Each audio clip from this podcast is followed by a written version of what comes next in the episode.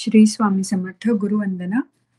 गुरुर्ब्रह्मा गुरुरविष्णू गुरुर्देवो महेश्वरा गुरु साक्षात परब्रह्मा तस्मै श्री गुरुवे नमः. श्री स्वामी समर्थ महाराज की जय. श्री गुरुदेव दत्त श्री त्र्यंबकेश्वर महाराज की जय. गंगा गोदावरी माता की जय. सद्गुरु परम पूज्य मोरे दादांकी जय। श्री स्वामी समर्थ गुरु माऊलींकी जय। भारत माता की जय। श्री स्वामी समर्थ। श्री स्वामी समर्थ। अनंत कोटी ब्रह्मांड नायक परब्रह्म भगवान श्री स्वामी समर्थ महाराज सद्गुरु पिठले महाराज सद्गुरु मोरे दादा प्रार्थ स्मरणीय परमपूज्य गुरुमाऊली आदरणीय चंद्रकांत दादा आदरणीय नितीन भाऊ आदरणीय आबासाहेब कुलदैवत कुलदेवता ज्ञात अज्ञात देवता माता पिता सर्व संत मंडळी गुरुजनांना त्रिवार वंदन करून आजपासून आपण संक्षिप्त भागवताच्या विवेचनाला सुरुवात करीत आहोत.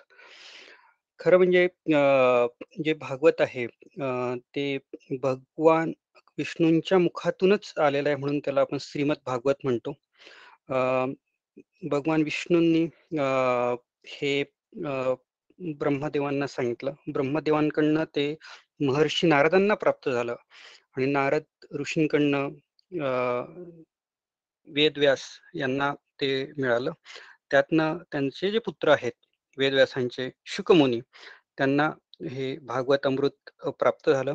आणि परंपरेने आपल्यापर्यंत हा भागवत ग्रंथ आलेला आहे. या सर्व भागवतकारांना सुद्धा आपण त्रिवार वंदन करूया. खरं म्हणजे गुरूंच्या आशीर्वादानेच हा उपक्रम सुरू आहे व बुद्धीला प्रेरणा देणारे गुरु आहेत आणि शब्दरूपी भागवत गुरुच कथन करत आहेत. त्यांच्या चरणी सुद्धा आपण पुन्हा एकदा नमन करूया. खरं म्हणजे या प्रसंगी वक्ता गौण आहे. ज्याप्रमाणे वेद सुद्धा भगवंताची लीला भगवंतांच्या कथा भगवंताची महती सांगताना सुद्धा त्यांना मौन पडतं. श्रुतींना देखील श्रुती देखील नेती नेती म्हणतात तिथे कुठलाही वक्ता किंवा त्याची कुठली पात्रता नसावी की या पद्धतीने ते भागवत सांगू शकेल. परंतु ज्याप्रमाणे एखादं झाड काही झाडांची फुलं तुडवल्या जातात परंतु काही भाग्यवान फुलं असतात की त्यांना महाराजांच्या चरणी विराजमान होण्याचे परमभाग्य मिळते. त्याप्रमाणेच काहीसं इथं झाल्यासारखं आहे. त्यामुळे आपण सर्व भाग्यवान आहोत परमपूज्य गुरु मौलीजींच्या आशीर्वादाने आपण आज भागवत ग्रंथाच्या विवेचनाला सुरुवात करत आहोत. आपण बुकमालेच्या बुक सेशनच्या माध्यमातून अनेक ग्रंथांचं मागील दोन वर्षापासून विवेचन केलं. काही ग्रंथ आपण पॉडकास्टच्या मार्फतही पुन्हा पुन्हा प्रक्षेपित केले. आज खरं म्हणजे अत्यंत शुभ दिवस आहेत. हे जे दहा दिवस आहेत चैत्र शुद्ध प्रतिपदा ते चैत्र शुद्ध दशमी हा आपण गंगा दशहरा म्हणून साजरा करतो. रामकुंडावर गेल्या शंभर वर्षापासनं परमपूज्य पिठली महाराज यांनी सुरू केलेल्या परंपरेनुसार गोदावरी मातेचा आपण मान सन्मान करतो. नदी स्वच्छता होते. कारण जी नदी माता आहे त्यांच्या अधीनच वरुण देवता आहेत. वरुण देवतांना आज्ञा करण्याची जबाबदारी गंगा मातेला आहे आणि त्यांच्या आशीर्वादानेच जे पर्जन्यवृष्टी आहे सुवृष्टी आहे ती योग्य निर्माण व्हावी म्हणून आपण गंगा दशहरा साजरा करत असतो. आणि ती एक जी गंगा आहे ती शरीर निर्मल करते. परंतु ही भागवत रूपी गंगा हे ग्रंथरूपी जे ज्ञान आहे ते मनुष्याच्या मनाची मलिनता दूर करतात अंतकरण शुद्ध करतात. पापभंग करणारे हे सर्व कथा आणि लीला आहेत आणि ते आपण या भागवताच्या विवेचनातनं जाणून घेणार आहोत. आणि तसेच आज आज पिठापूर येथे सेवामार्गाचा दरबार व महाराजांच्या मूर्ती प्रतिष प्रतिष्ठापना हा विधी सुरू तिथे सुरू आहे. त्यामुळे आजचा दिवस दिवसाचं अत्यंत महत्त्व आहे. जी श्रीपाद श्री वल्लभराजांची भूमी आहे जन्मभूमी आहे तिथे आपला दरबार देखील आज सुरू होत आहे. अनेक पारायण तिथे चालू आहेत. तर त्या पद्धतीने हा जो दिवस आहे अत्यंत शुभ दिवशी आपण भागवत विवेचनाला सुरुवात करत आहोत. आणि आपण भागवत या ग्रंथालाच आपण अशी विनवणी करूया, की संसार सागनी मी मग्न, माझे करावे उद्धरण, भागवता तू प्रत्यक्ष कृष्ण, तुझला शरण आलोसे. आपण अत्यंत नम्रपणे शरण होऊन आपण या भागवत रूपी ग्रंथ जो आहे, त्यात काय विविध पैलू दडलेले आहेत, त्यातनं आपल्याला कसं मार्गदर्शन मिळतं, हे जाणून घेणार आहोत. प्रथम प्रस्तावना आपण सुरू करूया. कारण परमपूज्य गुरुमाऊलीजी आपल्याला नेहमीच मार्गदर्शन करतात, की प्रस्तावनेशिवाय कुठला ग्रंथ वाचू नये किंवा त्याचे अंतरंग जर जाणून घ्यायचे असतील, तर आपण प्रस प्रथम प्रस्तावना जाणून घ्यावी आणि नंतर आपल्याला त्याचे अंतरंग आणि तो अन आपल्याला अंतकरणास साठवण्यास मदत होते. केवळ वाचन करावं किंवा पारायण करावं हा ग्रंथाचा हेतू नसून, त्या पलीकडे त्या जे मतितार्थ आहे, जो भावार्थ आहे, तो आपण जाणून घ्यावा. अशीच या पद याची या पद्धतीने आपण त्याचे विवेचनाला सुरुवात केलेली आहे. आपला धर्मामध्ये, सनातन धर्मामध्ये 18 पुराणं सांगितलेली आहेत. 18 पुराणं अठरा उपपुराणं आणि चार वेद या पद्धतीने सूत्ररूपाने देखील त्याचा उल्लेख आलेला आहे. जे 18 ग्रंथ आहेत, त्याचा एक सूत्र पद्धतीने असा उल्लेख आलेला आहे श्लोकामध्ये, मद्वयम भद्वयं, ब्रत्रयम व चतुष्टयम अनापलिंग कुस्तानी कुस्कंदानी पुराणानी प्रवश्यते. म्हणजे काय, की कुठले-कुठले ग्रंथ हे का हे 18 जे पुराण आहेत, याचा उल्लेख या एका श्लोकामध्ये आलेला आहे. द्वयम म्हणजे म अक्षरावरनं सुरू होणारे दोन ग्रंथ आहेत. मत्स्य पुराण, मार्कंडेय पुराण. भ अक्षरावरनं सुरू होणारे सुद्धा दोन पुराण आहेत. भविष्य आणि भागवत पुराण. ब्र वरून सुरू होणारे तीन पुराण आहेत. ब्रह्म, ब्रह्मवैवर्त, ब्रह्मांड पुराण. व वरून सुरू होणारे चार पुराण आहेत. वामन, वराह, वायू, विष्णू पुराण. नंतर प्रत्येक अक्ष आद्याक्षराचं अध्यक्षर आद्याक्षर तिथे आलेलं आहे. अ वरून सुरू होणारं अग्निपुराण, ना नारद पुराण, पद्मपुराण लिंग पुराण, गरुड पुराण, कुर्म व स्कंद पुराण. 18 पुराणांची नावं कसे लक्षात ठेवायचे, हे आपल्या पूर्वजांनी याची व्यवस्था केली आहे आणि हे सांगण्याचा एक दुसरा अर्थही असा, की भागवत किंवा हे जे श्लोक आहेत, हे आपल्याला काय देतात? तर हे हे जे टेक्निक्स आहेत, हे लक्षात ठेवण्याचे जे मर्म आहे, हे आपल्याला जीवनात सुद्धा उपयोगी पडतात. कशा पद्धतीने आपण विविध टेक्निक्सने कुठल्या गोष्टी स्मरणात ठेवू शकतो. विद्यार्थ्यांना अभ्यास करताना सुद्धा ह्या पद्धतीने बऱ्याच गोष्टी लक्षात असू शकतात. तर आता सुरुवातीला आपण भागवत महात्म्य जाणून घेऊया. भागवत श्रवण का करावं किंवा भागवत वाचन का करावं? याची फलश्रुती सुद्धा फलश्रुती साधारणतः ग्रंथाच्या शेवटी येते. परंतु सर्व सामान्य श्रोत्यांना असं उत्सुकता असते, की यातनं आपल्याला काय मिळणार आहे? या ग्रंथातनं आपल्याला काय मिळणार आहे? आणि यात यात आपल्यासाठी काय आहे? त्यामुळे आपण थोडक्यात फलश्रुती जाणून घेऊया. तर शुक सभेमध्ये शुकमुनी ज्यांनी हा ग्रंथ परिषित राजाला सांगितला आणि त्याची कथा सुद्धा आपण पुढील भागांमध्ये जाणून घेणार आहोत. तर त्यांच्या सभेमध्ये देवदेवता सुद्धा येऊन अमृत देऊन भागवत कथा मिळवू पाहत होत्या. अशी याची भागवत पुराणाची महती सांगितलेली आहे. म्हणजे काय, की अमृताहूनही जे श्रेष्ठ आहे, अमृत घेऊन देखील देवता संतुष्ट नव्हत्या. परंतु भागवत कथा मिळा मिळाल्यावर त्या तृप्त झाल्या आणि जो भागवत भक्त असतो, ज्याला हा ग्रंथ समजतो, त्याची अवस्था देखील पुढे जाऊन तीच होते. याचा प्रत्यय आपल्याला येईल. कारण जर भागवत ठेवलेलं असेल आणि अमृत ठेवलेलं असेल, तर आपण चयन करताना नेहमीच भागवत ग्रंथाचं चयन करू. हा असा अमृताहून श्रेष्ठ असा ग्रंथ म्हणून सांगितलेला आहे. कारण अगदी सोप्या शब्दात सांगायचं झालं, तर जे सर्व भागवते ते हे भागवत. जे आपली सर्व निवड निकड पूर्ण करते ते हे भागवत. भागवत म्हणजे श्री भगवान श्रीकृष्णांची वाङ्मय मूर्ती आहे. म्हणजे विविध मूर्ती असतात. आपण त्यांचा अभिषेक करतो. विविध पद्धतीने देवीला देवाला पूजतो. परंतु भगवान श्रीकृष्णांनी उद्धवाला हे सांगितलेलं जे भागवत आहे, हे वाङ्मयीन मूर्ती आहे. प्रत्यक्ष श्रीकृष्ण ह्या ग्रंथरूपात आहेत आणि जेव्हा भगवान श्रीकृष्ण निजधामाला गेले, तेव्हा ते वायू रूपाने अ, वायू रूपाने या ग्रंथरूपात त्यांचा प्रवेश झाला असा त्याचा अर्थ आहे. म्हणून हे भागवत जे आहे, हे एक भगवान श्रीकृष्णांची वाङ्मयीन मूर्ती आहे. आणि म्हणूनच मनुष्य जन्म सार्थक केवळ जन्मच नाही जन्माचा अर्थ देखील आपल्याला इथे कळतो. भागवत भागवताच्या मनन चिंतनाने आपल्याला त्याचा अर्थ कळतो. केवळ जन्मच नाही तर मरण सुद्धा आपल्याला हवं तसं आणता येतं हे सुद्धा या भागवतात लिहिलेलं आहे. आणि म्हणून मृत्यूलाही पराभूत करणार मृत्यूलाही मृत्यू आणणार हे हे भागवत ग्रंथ आहे. आणि आपण खरोखरच भाग्यवान आहोत की आपण या निमित्ताने सर्व एकत्र होऊन या भागवताचं आजपासनं निरूपण आणि ते त्यात ग्रंथात काय काय मथित अर्थ दिलाय ते जाणून घेणार आहोत. सांगायचा मुद्दा आणखीन असा की विष्णू मायेचे तीन प्रकार असतात. जसं भागवतात आलेलंच आहे स्वमोहिनी. स्वमोहिनी म्हणजे जे भगवान सगुण रूप रूप घेतात सगुण अवतार घेतात त्यासाठी स्वमोहिनी या ही मोहिनी ते त्यांचं योजन करतात आणि त्यातनं तो अवतार आपल्याला कळतो. स्वजन मोहिनी म्हणजे भक्तांचे प्रेम वाढावं भक्तांना मोह व्हावा म्हणून भगवान भक्तांवर जी मोहिनी घालतात जी माया घालतात त्याला स्वजन मोहिनी म्हणतात.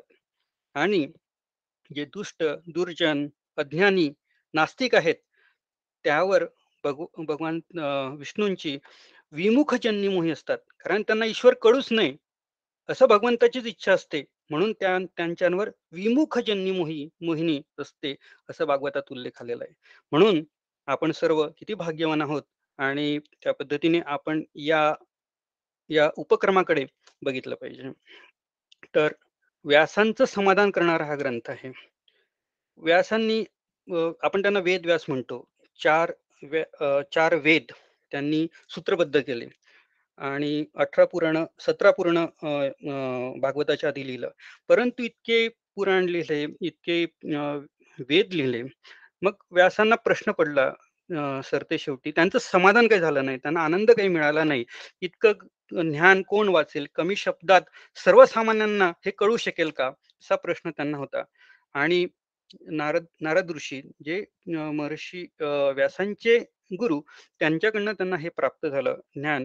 आणि हे पुराण लिहिल्यानंतर वेदव्यासांनी नंतर काही लिहिले नाही. त्यांना लिहिण्याची इच्छा नाही झाली. इतकं हे भागवत परिपूर्ण आहे. सर वेदव्यासांचं समाधान करणारा ग्रंथ शुकांना बोलण्यास शुकमुनी यांना बोलण्यास उद्युक्त करणारा ग्रंथ दुःख नाहीस करणारा ग्रंथ मृत्यूला पराभूत करणारा ग्रंथ परीक्षित राजाला मोक्ष देणारा आणि अन्य किती भगवत भक्तांना मोक्ष देणारा ग्रंथ म्हणून या भागवत ग्रंथाचा उल्लेख आलेला आहे. म्हणून जे आपलं सर्व श्रोते त्यातले तरुण आणि जे बालक आहे त्यांनी या ग्रंथाचं नित्य या उपक्रमाला हजर राहावं. कारण जो हा काळ आहे का जो कलियुगातला काळ आहे तो अतिशय दारुण आहे असं उल्लेख आलेला आहे. आणि आपण सद्यस्थितीला बघतो देखील बरेच उदाहरणं आपल्याकडे आहेत. नैराश्य समाजात वाढत आहे. फ्रस्ट्रेशन वाढत आहे. त्यातनं बऱ्याच गोष्टी आपण बघतो. शाळेतून निरागसांचा जीव गेलेला आहे. कारण या प्रसंगी संस्कार जे अंतकरणात व्हायला हवे ते कमी पडतात. आणि जेव्हा आपण ह्या कथा ऐकतो त्यातनं हे संस्कार आपोआपच घडत राहतात. पूर्वीच्या काळी जी वडील मंडळी असायची ती लहान मुलांना कीर्तन प्रवचन इत्यादी ठिकाणी घेऊन जायचे. जरी झोप येत असेल तरी तू तिथे झोप परंतु तू कीर्तन प्रवचनाला ये. त्यामागचा उद्देश देखील असा होता. म्हणजे याची अनेक उदाहरणं आपल्याला इतिहासात दिसतील. छत्रपती शिवाजी महाराजांना शहाजी राजांनी बालपणापासूनच त्यांच्यासाठी दोन पंडितांची नेमणूक केली होती. आणि उमाजी पंडित आणि शहाजी पंडित. तर या पंडितांकडनं त्यांना फक्त एकच काम असायचं की हे जे विविध ग्रंथ आहेत यांचं यांच्यातनं होणाऱ्या ज्या कथा आहेत ह्या फक्त या बालरूपी शिवाजी महाराजांना आपण कथन कराव्यात. आणि शेवटी त्याचा उपयोग राज्यकर्त्यांना देखील होतो. आणि शिवाजी महाराजांना त्याचा उपयोग झाल्याचा आपल्या लक्षात येईल. लाक्षग्रहाचं उदाहरण जे आहे त्याचा आपण एक साम्य आग्र्याहून सुटका छत्रपती शिवाजी महाराजांची आग्र्याहून सुटका याच्याशी करू शकतो. जसं नरसिंहाने हिरण्यकश्यपला छाती फोडून ठार मारलं त्याचा त्याच्याशी साम्य आपल्याला अफजल खानाचा जो वध झालेला आहे त्यास त्यात दिसतं. आणि नंतर असे अनेक उदाहरणं आपल्याला सांगता येतील की जे हे विविध पुराणातले ग्रंथ कथा आहेत ज्यातनं जो संदेश येणार आहे तो लहानपणी मनावर बिंबवला तारुण्यात बिंबवला तर हे किती ग्लॅमर स्वरूपी जग असलं तरी त्यात मनुष्य गुरफटून जाणार नाही. त्याला योग्य मार्ग योग्य वर्तन कसं करावं सदाचारी कसं असावं याचं सर्व मार्गदर्शन करणारे हे ग्रंथ आहेत. म्हणून हे ग्रंथरूपी आपले गुरुच आहेत आणि त्या पद्धतीने आपण त्यांच्याकडे बघत असतो. अं, आणि याची जी सुरुवात आहे ग्रंथाची सुरुवात नैमिष्यारण्य शौनक ऋषीगण सुतमुनींना विचारण्यास गेले की आमचं समाधान करणारा आमच्याकडे भरपूर प्रश्न आहेत आणि त्या प्रश्नांची उत्तरं देणारा ग्रंथ कोणता? तेव्हा सूत नैमिष्यारण्यात हा ग्रंथ शौनक आणि ऋषीगणांना मार्गदर्शन केलं त्याचं निरूपण केलेलं आहे तो ग्रंथ समजावून सांगितलेला आहे. नैमिष्यारण्य म्हणजे आजचा जो उत्तर प्रदेशातील लखनौ किंवा सीतापूर जिल्हा त्याच्या आजूबाजूचा जो प्रदेश आहे त्याला नमिषारण्य किंवा आता कमी तिथे अरण्य असलं असलं तरी तो नमिषारण्याचा भाग असं म्हणता येईल. नमिषारण्य हे एक आद्य विद्यापीठ म्हणून आपल्याला आप- सनातन धर्माचं म्हणता येईल. तिथनं बऱ्याच चर्चासत्र झालेले आहेत आणि बऱ्याच ग्रंथात त्याचा उल्लेख आलेला आहे. आपण जे सत्यनारायण पोथी वाचतो प्रत्येक पौर्णिमेला त्यात देखील नैमिषारण्यात ती कथा सूत मुनींनी शौनक ऋषींना सांगितल्याचा उल्लेख आलेला आहे. त्यामुळे नैमिषारण्य हे एक आद्य विद्यापीठ म्हणता येईल. आणि त्यानंतर शुकमुनी त्याच्या आधी शुकमुनींनी राजा परीक्षितेला जो अं, अर्जुनांचा पुत्र सुपुत्र त्यांचं नाव परीक्षित राजा त्याची कथा आपण जाणून घेऊ. तर तिथे शुकताल उत्तर प्रदेशात शुकताल म्हणून एक तीर्थक्षेत्र आहे. तिथे शुकमुनींनी राजा परिषदेला ही कथा सांगितली. गंगा तीरावर ही कथा सांगितली. अं, अजूनही त्या प्रदेशाचं नाव शुकताल आहे. मुझफ्फरनगरवरनं पंचवीस ते तीस किलोमीटर अंतरावर शुकताल आहे. आणि आपल्यापैकी बऱ्याच सेवेकऱ्यांनी तिथे भागवत पारायण केलं असेल. आपले सेवामार्गात तर्फे बरेच नैमिषारण्य तसेच शुकताल या तीर्थक्षेत्री पारायण तसेच निरूपण याचा उपक्रम आधी झालेला आहे. तर शुकतालला वटवृक्ष आहे. इतक्या वर्षापासून तो वटवृक्ष अजूनही अबाधित आहे. शुकमुनींनी राजा परिषदेला अं, जे ज्ञान सांगितलं जे भागवत सांगितलं ते या वटवृक्षाखाली सांगितलं अशी मान्यता आहे. त्याची पानझड बरीच कमी प्रमाणात होत असते आणि बराच कल्पवृक्ष म्हणूनही त्याला म्हणतात. आणि हा भागवत खरं म्हणजे कल्पवृक्षच आहे. फक्त आपल्याला या भागवताकडे काय मागावं याचं अं, ज्ञान असावं आणि हे ज्ञान सुद्धा भागवतच आपल्याला देतं याचा सुद्धा अं, असा उल्लेख आलेला आहे. आणि कल्पवृक्षावर बसला पोपट म्हणून शुकमुनी असं एक रूपक देखील पुढे सांगता येईल आपल्याला. तर प्रस्तावनेत पुढे जाताना जे जे साधारणतः आपले ग्रंथ आहेत विविध ग्रंथ आहेत त्याचं स्वरूप थोडक्यात असं आहे की अं, गुरु शिष्य यांचा संवाद या पद्धतीने त्याची ठेवण झाल्याचं आपल्या लक्षात येईल. आपण जर थोडं बारकाईने बघितलं आपले आपण ग्रंथ वाचतो दुर्गा श्री दुर्गा सप्तती तिथे मेधा ऋषी मेध मेधा मुनी यांनी सुरत राजा वैश्य यांना जो उपदेश दिला यांना जे मार्गदर्शन केलं ते ग्रंथरूपाने आलेलं आहे. भागवतात शुकमुनी आणि राजा परीक्षित यांचा संवाद जो झाला त्याचा त्याचा परामर्श आपण घेत आहोत. तसंच भगवान श्रीकृष्णांनी उद्धवाला सांगितलेलं ज्ञान हे भागवतात आलेलं आहे.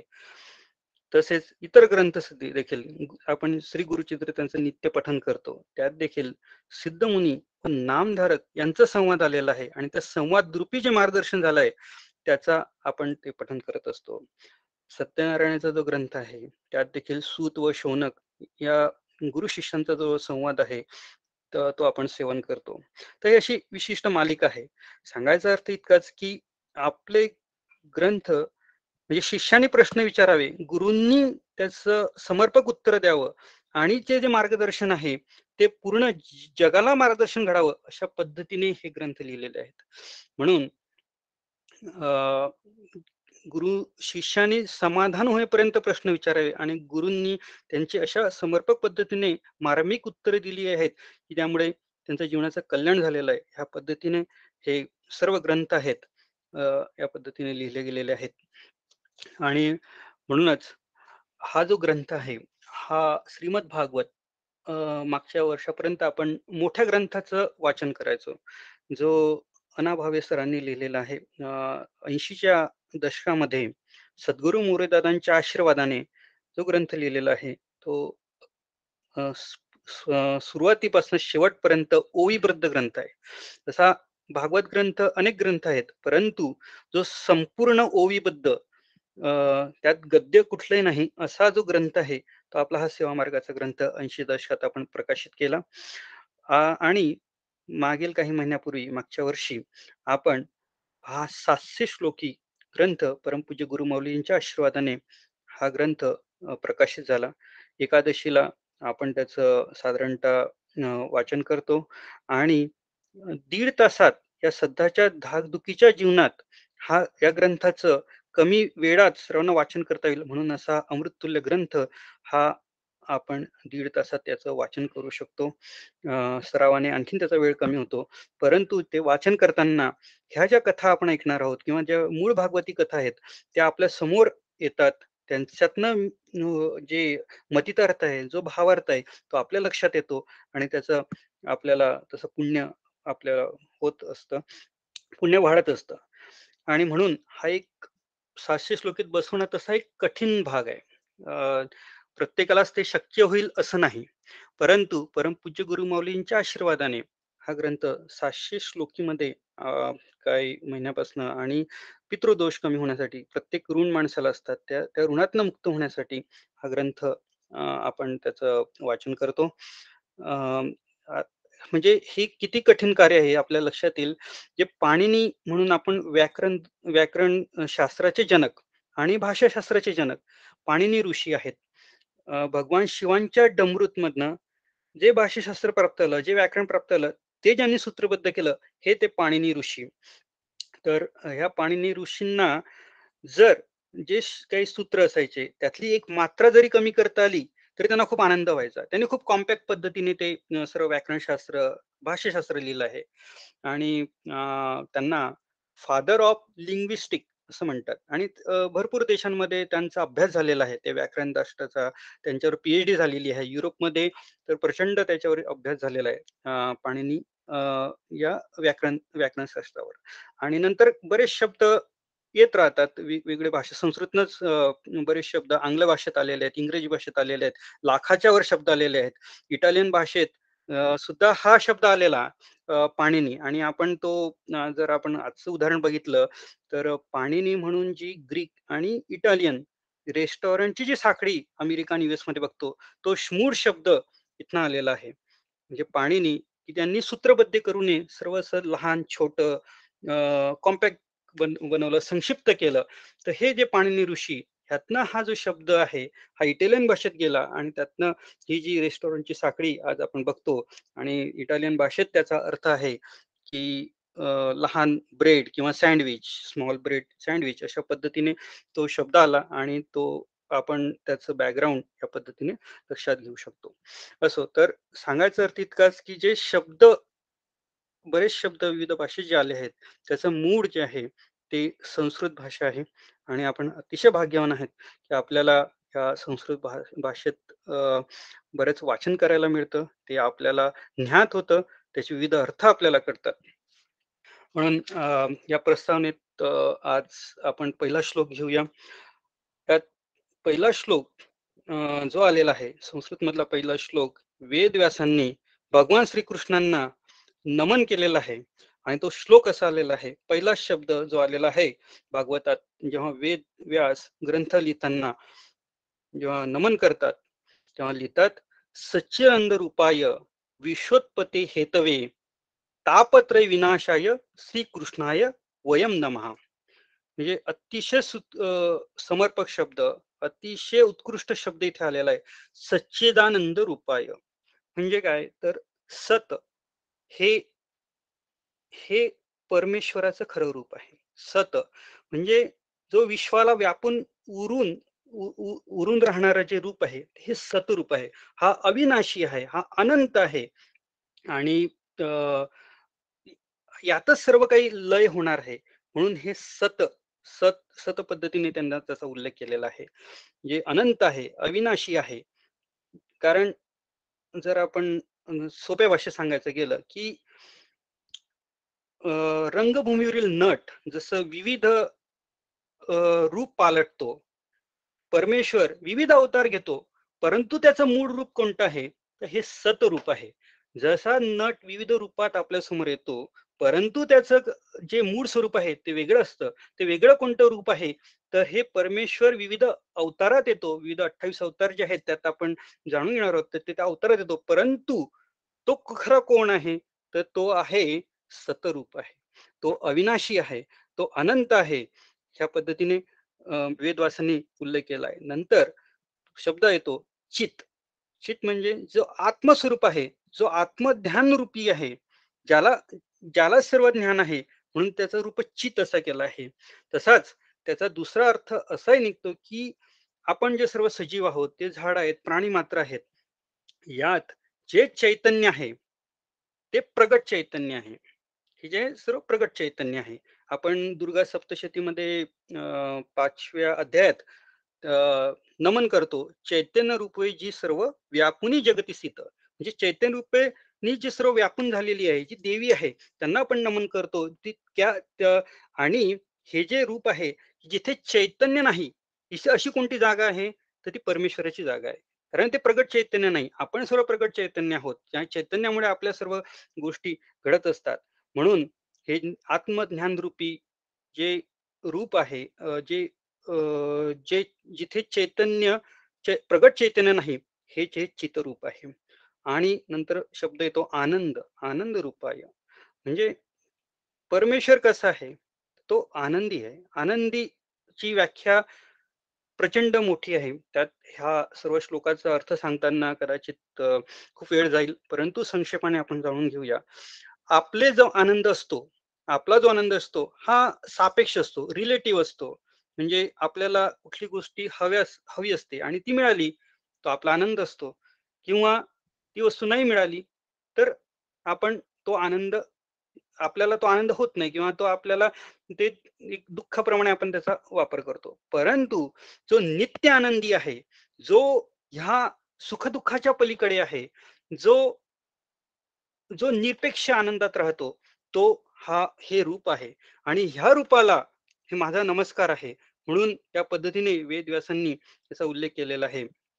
पुढे तर विश्वोत्पत्ती हेतवे म्हणजे हे हे जे विश्व आहे अनंत ब्रह्मांड हे निर्माण झालेले आहेत हे परमेश्वराने निर्माण केलेले आहेत.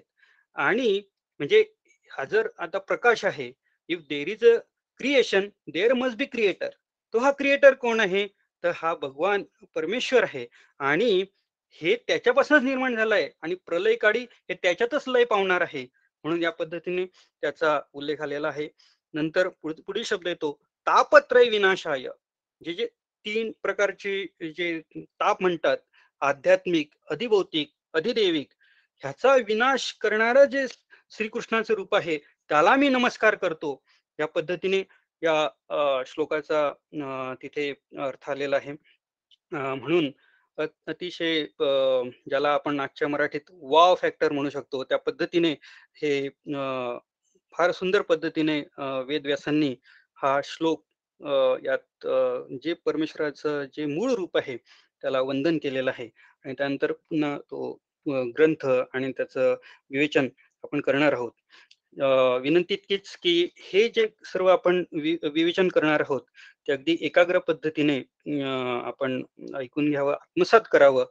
कारण सांगणाऱ्यांपेक्षा ऐकणाऱ्याला ऐकणाऱ्याला याचं फलश्रुती अधिक सांगितलेली आहे. वक्त्यापेक्षा श्रोत्यांना ही फलश्रुती अधिक प्रमाणात सांगितली आहे. आणि शुकमुनींकडनं परिषद राजांनी हे भागवत सेवन केलं ऐकलं आणि त्यांना मोक्ष प्राप्त झाला या पद्धतीने याचा उल्लेख आलेला आहे. कारण जेव्हा आपण भागवत ऐकतो हाताने टाळ्या वाजवतो तेव्हा हाताची शुद्धी सांगितली आहे. कर्णाने ऐकतो कानाने ऐकतो तेव्हा कानाची शुद्धी सांगितलेली आहे. डोळ्यातनं जेव्हा अश्रू येतात भागवत ऐकताना तेव्हा डोळ्यांची शुद्धी सांगितली आहे. जेव्हा चित्त आपण विभोर होतो चित्त विभोर होतो तेव्हा चित्ताची शुद्धी सांगितलेली आहे. त्यामुळे हे ऐकण्याची जी श्रमता शक्यता आहे ती आपण अधिक वाढवावी आणि अतिशय शांतपूर्वक हे आपण ऐकावं. आणि आपली जी टीम आहे कॉर्डिनेशन टीम ती विविध वक्त्यांनुसार हे आपण जाणून घेणार आहोत त्यांचं प्लॅनिंग करणार आहोत. ग्रंथ खूप मोठा आहे. अतिशय मोठा ग्रंथ त्यानंतर तो आपण एक जाडजूड ग्रंथ चारशे पानांचा मागच्या वर्षापर्यंत वाचत होतो. आता तो सातशे श्लोकी आला आहे. त्यामुळे तो सांगताना आता सोपं होणार आहे. आणि त्यातलं जे ओवी आहे. प्रत्येक ओवीकडे न बघता आपण त्यातला जो मतीत अर्थ आहे त्यातनं आपल्याला काय संदेश मिळतो? आपल्यासाठी त्यात कशा पद्धतीने जीवनाचा संदेश आलेला आहे? कारण भागवत केवळ वाचन नसून तो एक ग्रंथ नसून सर्व जगाला मार्गदर्शन करणार आहे. त्यात मॅनेजमेंटसाठी विविध फंडामेंटल्स त्यात आलेले आहेत. मॅनेजमेंट चे विविध तत्व तिथे सांगितलेले आहेत. कुठल्या प्रसंगी कसं वागावं? कुठल्या प्रसंगी काय वागू नये? किंवा त्याचे दोष काय असतात? किंवा त्याची फलश्रुती कशी असते? आणि खरं म्हणजे सगळ्यात महत्त्वाचा सिद्धांत असं म्हणता येईल की भगवंताप्रती आपलं प्रेम कसं वाढवावं? हे भागवत आपल्याला सांगतं. आणि आपण जरी म्हणत असलो की आपलं प्रेम असलं तर त्या अनेक पटीने भगवंत भक्तावर प्रेम करत असतो. तुकाराम महाराजांचा श्लोकच आहे अभंग आलेला आहे की जर मला इथे उचकी लागत असेल तर विठ्ठलाला पंढरीला काय वेदना होत असतील त्याची व्यवस्था काय असेल ते त्यांनी एका अभंगात सुद्धा त्याचं छान वर्णन केलेलं आहे. त्यामुळे जेव्हा जितकं प्रेम आपण भगवंतावर करतो त्याविषयी अनेक पटीने ज्याचं आपण मूल्य देखील करू शकत नाही. कारण मोरोपंतांनी एक आर्यामध्ये उल्लेख केलेला आहे की लक्ष्मीपेक्षा नाथांची कवाड भगवान भगवान विष्णूंना आवडली. भगवान श्रीकृष्ण खंड्या म्हणून एकनाथ महाराजांकडे पाणी भरतात त्यांचा रांजण आजही भरला जातो. म्हणजे भगवान विविध रूपात तिथे येतात कोणाला न कळता तो रांजण आजही भरला जातो. परमपूज्य गुरु माऊलीजी नेहमीच आपल्या हितगुजात त्याचा उल्लेख करतात. तर अशा पद्धतीने भगवंताला भक्ताच नेहमीच काळजी असते. भक्तांवर नेहमीच अनेक पटीने प्रेम असतं. याचा प्रत्यय आपल्याला पदोपदी या भागवत विवेचनात जाणून आपण आपल्याला जाणवणार आहेत. आपण आज इथे थांबूया प्रस्तावनेला विराम देऊया आणि जे भागवत महात्म्य आहे भागवत महात्म्य सांगताना सुरुवातीला जी कथा आलेली आहे ती उद्या आपण जाणून घेऊ. त्यामुळे आपल्याला खरं भागवताचं महत्त्व किती पटीने आहे किंवा या हा असा तुल्यबळ ग्रंथ आहे याचं आपल्याला त्याचा जाणीव होणार आहे. आपण उद्या जाणून घेऊ. आज प्रार्थनेने आपण थांबूया. झालेली सेवा श्री स्वामी समर्थ महाराजांची चरणी अर्पण करूया. श्री स्वामी समर्थ. श्री स्वामी समर्थ गुरुवंदना. गुरुर्ब्रह्मा गुरुरविष्णू गुरुर्देव महेश्वरा गुरु साक्षात परब्रह्म. तस्मै श्री गुरवे नमः. श्री स्वामी समर्थ महाराज की जय। श्री गुरुदेव दत्त श्री त्र्यंबकेश्वर महाराज की जय। गंगा गोदावरी माता की जय। सद्गुरु परम पूज्य मोरे दादा की जय। श्री स्वामी समर्थ गुरु माऊली की जय। भारत माता की जय। श्री स्वामी समर्थ श्री स्वामी समर्थ। श्री स्वामी समर्थ। श्री स्वामी समर्थ. श्री स्वामी समर्थ. श्री स्वामी समर्थ. श्री स्वामी समर्थ. श्री स्वामी समर्थ. श्री स्वामी समर्थ. श्री स्वामी समर्थ.